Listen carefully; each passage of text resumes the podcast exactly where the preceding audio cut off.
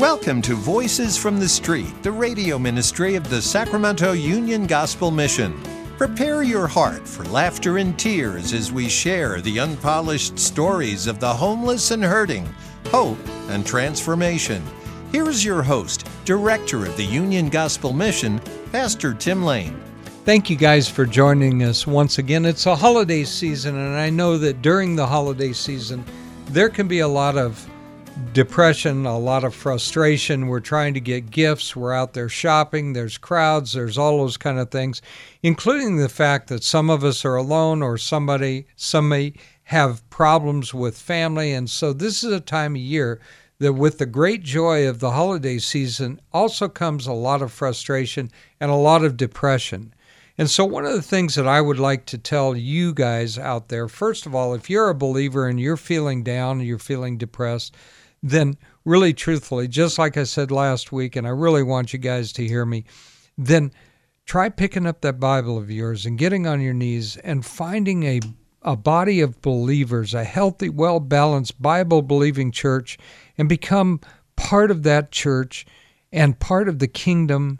And you will find a family of God dwelling in that church. Just don't go and sit there and run out the door at the end, but really get involved in that church, because when you get involved with that, people interact with you, and these are good, godly people. It makes a world of difference to our attitude. And if you are alone, remember that not only did God say he would never leave you or forsake you, but the people within the church who become a family to you will also be there with you through the good times and the bad times and all those type of things. We pray every day, I pray every day, that I want to love God greater and deeper and with a better understanding. And I want him to take that loneliness that we can all feel at times, that brokenness that we can all feel at times, and remind me once again that I belong to him. And you know what? I could just imagine the cradling arms of the Lord Jesus Christ wrapping around me to comfort me and to remind me that, just like Micah, I have Micah here that I will introduce you to in just a second. And we were talking about the fact that we are saved unto good works. We're not saved by our good works, but we're saved unto good works. And so when the chief end of man is to glorify God, one of the things that causes us depression is when we're living for ourselves and looking inside ourselves, always introspective and never looking towards the Holy Spirit to guide us in all truth and all righteousness, and to put us on a path that he has chosen for us. And so why would I want to be a pastor? Why do I want to be at the Union Gospel Mission? Because I want God to guide me in all things. And you know what? Why do we work to build the mission up to what it is? Because when the day comes that I'm not there, I want it to continue going on, not to my glory. 2 years after I'm gone, I'm sure that only the staff probably will remember me, but that is not the important part. I don't want to be remembered by anybody. I want to be remembered by Christ. And you know what? If at the end of my time, the only thing people can remember about me is that, man, he sure did preach about Christ all the time. Amen. I'm good. We're good to go. So I have Micah with me. Micah, as we pointed out last week, is 22 years old. He's in the Army Reserves. He is the next generation of believers to carry that mantle of Christ into a hostile world, to pick up the sword, to put on the whole armor of God and march into battle. And you know, sometimes it takes these guys to hold up, for us older warriors. Sometimes, just like Moses, when the arms get too tired and the battle starts to be lost, they come alongside, lift up the arms, and the battle rages on in victory and not into defeat. And so, Micah, your father's a pastor, mm-hmm. and you go to his church. Yes, I do. And so, first of all, tell me what church it is. Yes, I know we talked about it last week, but the people may not have been here. It's called Calvary Grace, and it's located in Orangevale. Right, great. And so how long has your dad been pastor out there? So we started that church. We were planted by a church called Grace Bible Church Roseville about 6 years ago. They sent us out as a congregation. Good. And planted us. And yeah, we've been going ever since. Now, along with you working at the mission, mm-hmm. I have it on good authority your dad works there. Yes, he just recently started working there. Yeah. Yeah. Most pastors, unless you have a very, very big congregation, a lot mm-hmm. of pastors are bivocational pastors. Mm-hmm. And so a lot of times a bivocational pastor, and I was one of those, had a secular job to support us while we're doing the ministry mm-hmm. position, which can be very, very difficult at times because it depends on where you work and those type of things. And I had myself left doing several things I did. I had been a commercial air conditioning guy, and I also worked as an insurance agent for a while I was pastoring a church. Obviously, the commercial air conditioning was for a very long time when I was young, and so I owned a business. But the reason that I bring that up is that when I had left there and I was actually building cabinets at my own house for a couple of places, and I was starting to make money again doing that, which I love working with wood. But the bottom line came down to that I stood out in the yard, no exaggeration, and said and asked God, hey, I'm only at church on Sunday and Wednesdays. And I need to be with people to tell them about Jesus, not stuck in the mountains here, which I love too. Mm-hmm.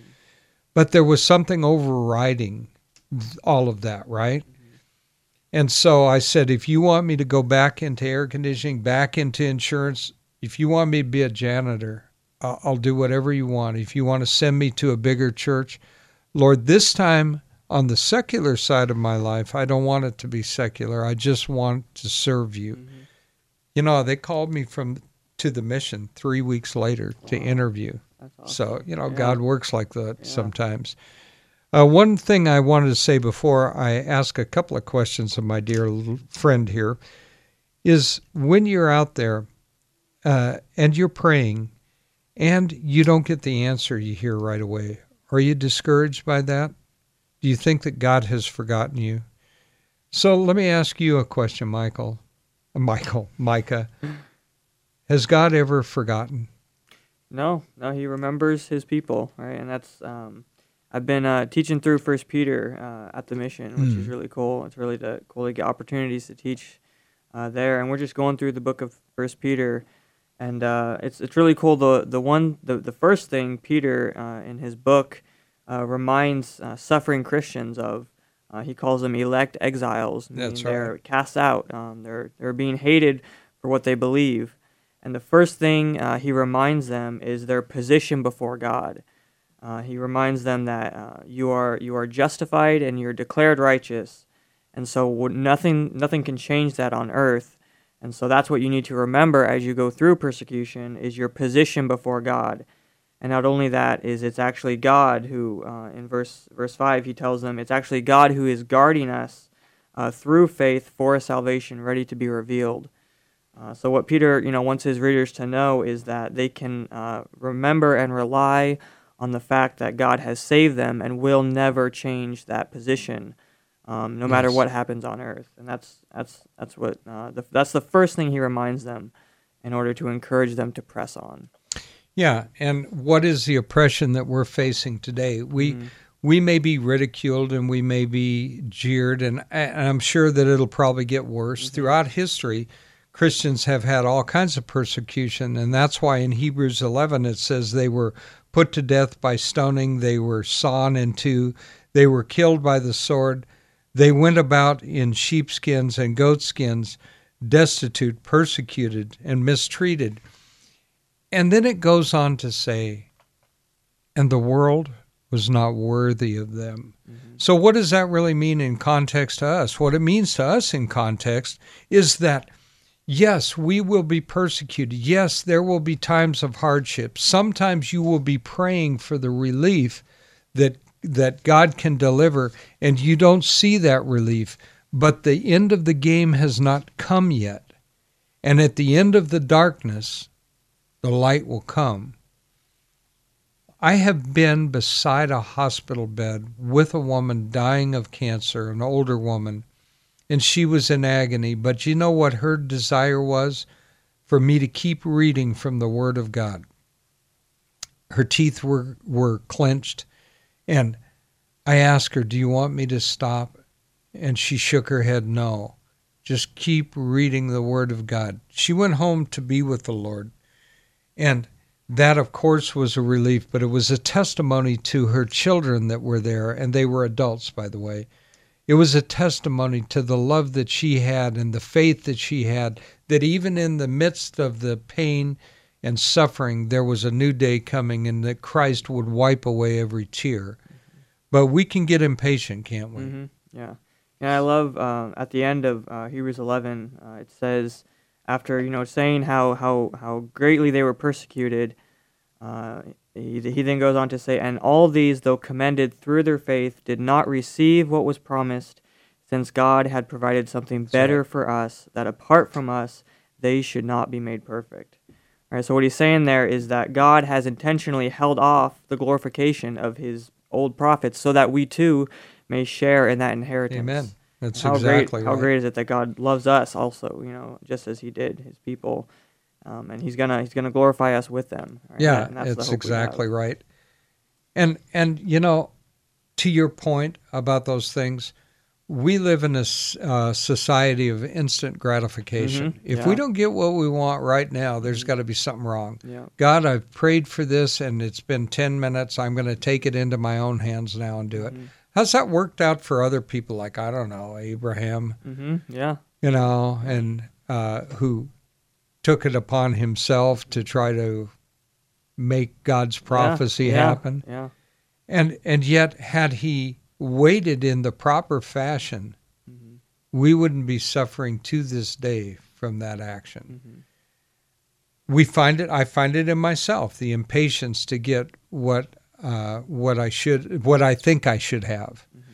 You know, Paul David Tripp, in his little book, he wrote a book on suffering too. I don't know if you've ever read that, but he had talked about the fact that he had gone into a hospital, the emergency room. He had come back from a speaking engagement, and his doctor said, he told him, I don't feel right. Mm-hmm. He said, well, I don't think it's anything, but go to the emergency room and have it checked out.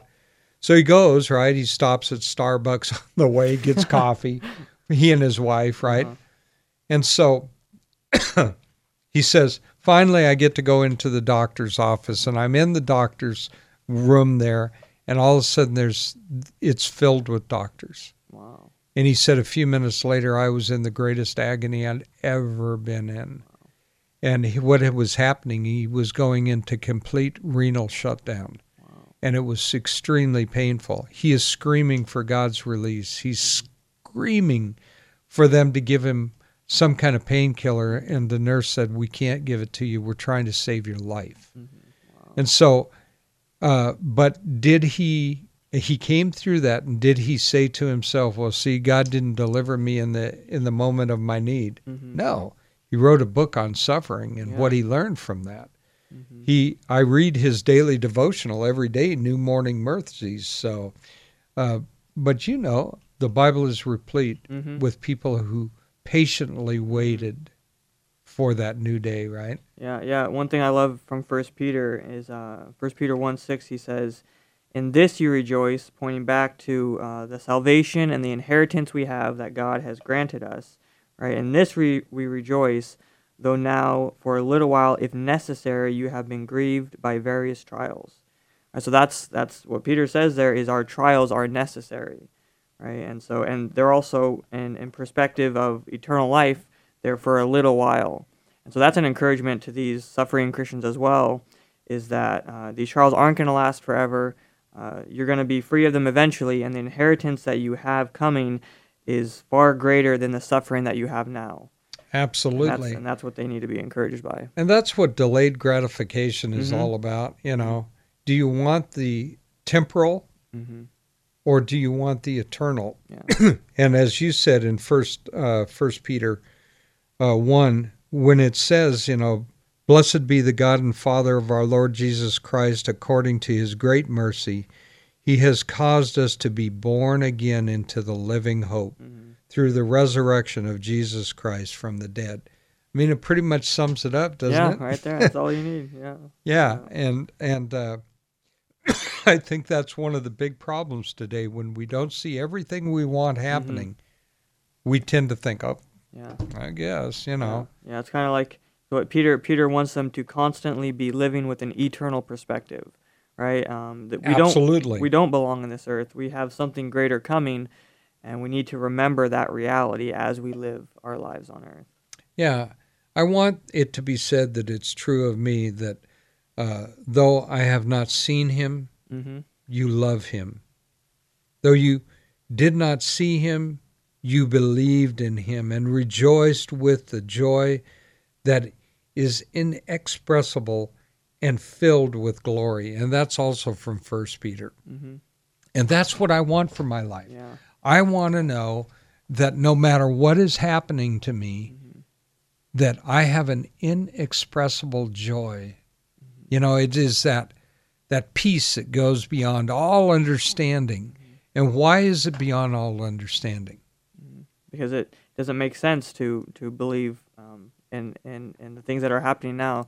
Or that doesn't make sense. Like, a person who doesn't have a eternal hope in God is going to have no hope at all. Because if your circumstances is what determines your happiness, then you're never going to be happy, and you're just going to live life depressed and not happy because you don't have anything better.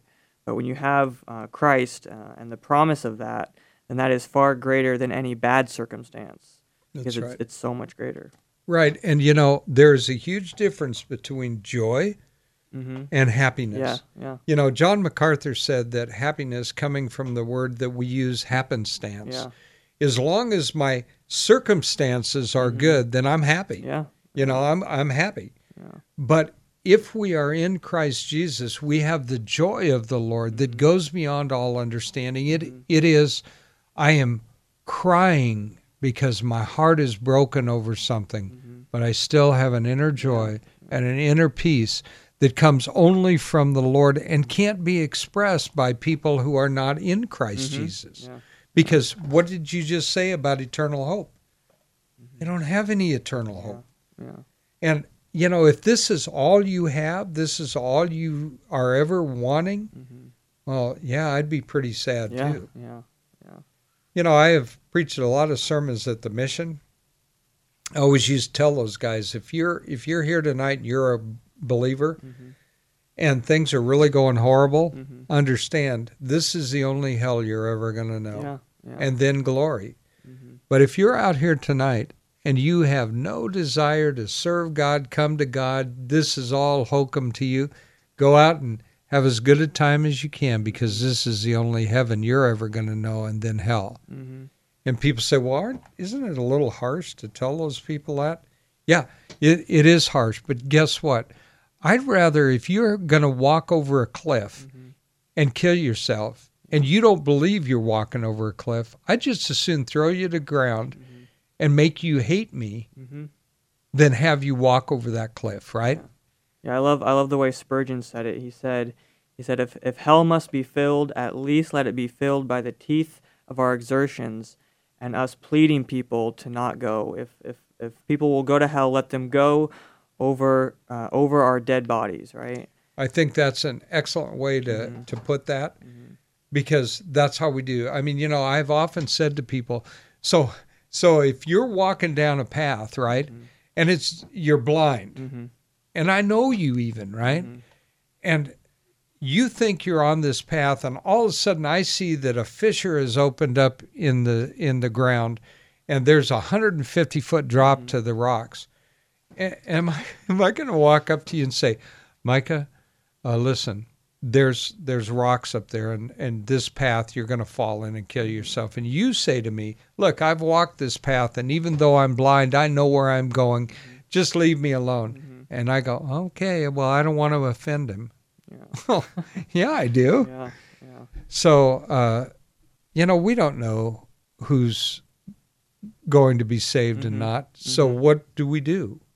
We preach to everyone of salvation, right? And I think that idea that at least of people don't even think they're blind, right? That's kind of where they don't. It starts is like they don't see the danger because they are blind, but they don't even think that they are blind. But Ephesians 2 tells us we are dead in our sins, right? There's nothing that we can do in order to get in right relationship with God because we love our sins so much and we are blinded, willfully blinded, according to Romans 1, by our sin. And so God must, intervene, and God does send people in order to preach the gospel so that people may see. Yeah, no, and that's exactly correct, because they are blind. Mm-hmm. And they, it's like, how many people do you ever talk to that go, well, if you're not in Christ Jesus, you're an enemy of God. Well, I'm not an enemy of God. Well, it's what the Bible says, And by the way, should we take the Bible? I mean, it's old. I mean, it was written 6,000 years by different men. Mm-hmm. Is it really applicable? Yeah, absolutely. Yeah, I love, I've seen it in the lives of people at Union Gospel Mission of how they read it and it affects them. And we see on a day-to-day basis of how they are changed, not by just stopping their bad habits, not just by doing the right thing, but by meeting the person of Christ through His Word. Amen. Right? God has revealed Himself through His Word, and through that, Christ is revealed, and that's what changes people. Yep. And that is a genuine change of, I never want to go back to my sins that I wanted before. Not as a dog returns to its vomit. Exactly. Now, my deacon, Mike Murphy, told me many times, before he was raised in a church that, had the Bible and everything, but he wasn't saved. Mm. And I don't know about the people in the church, but the bottom line is he wasn't saved. Mm-hmm. And it never made sense to him. Mm-hmm. And when he came to salvation, it all of a sudden started to make sense to him. Yeah. Don't misunderstand. If we're preaching a message or whatever, we're going to go to commentaries. Yeah. We're going to do all those things. We're going to study what the Greek or the Hebrew might say about it. Mm-hmm. But still, the basic understanding when we read the Bible has to be there. Oh, yeah. And you know what? I can read the same verse every time and get something different out of it. So, we only have a couple of minutes, Mike. Is there something particularly you'd like to tell them about the mission or about your church or anything? Yeah, just I love going through 1 Peter with the program guys. It's been great. We've just been seeing how this constant reminder of our position before God is what is to motivate us to obey and to press on when trials come. And we see that in verses 1 through 13. It's all about what God has done for you and to you, and we're to remember that. But then in verse 13, he kind of switches to commanding us. Therefore, since God has done this, he says, therefore, preparing your minds for action and being sober-minded, set your hope fully on the grace that will be brought to you at the revelation of Jesus Christ. All right, so after seeing our salvation and after seeing what God has done for us, we should then set our hope fully on the grace of God. And that's what Peter, again, wants for his readers as they go through trials, is to set their hope fully on God's grace because of what God has done for them. Right. And we're a little bit out of time, but it also says, as obedient children, do not be conformed to the passions of your former ignorance. You know what? We sometimes do. Mm-hmm. So thank you, Mike. And again, folks, until we meet again, may God hold you in the palm of His hand.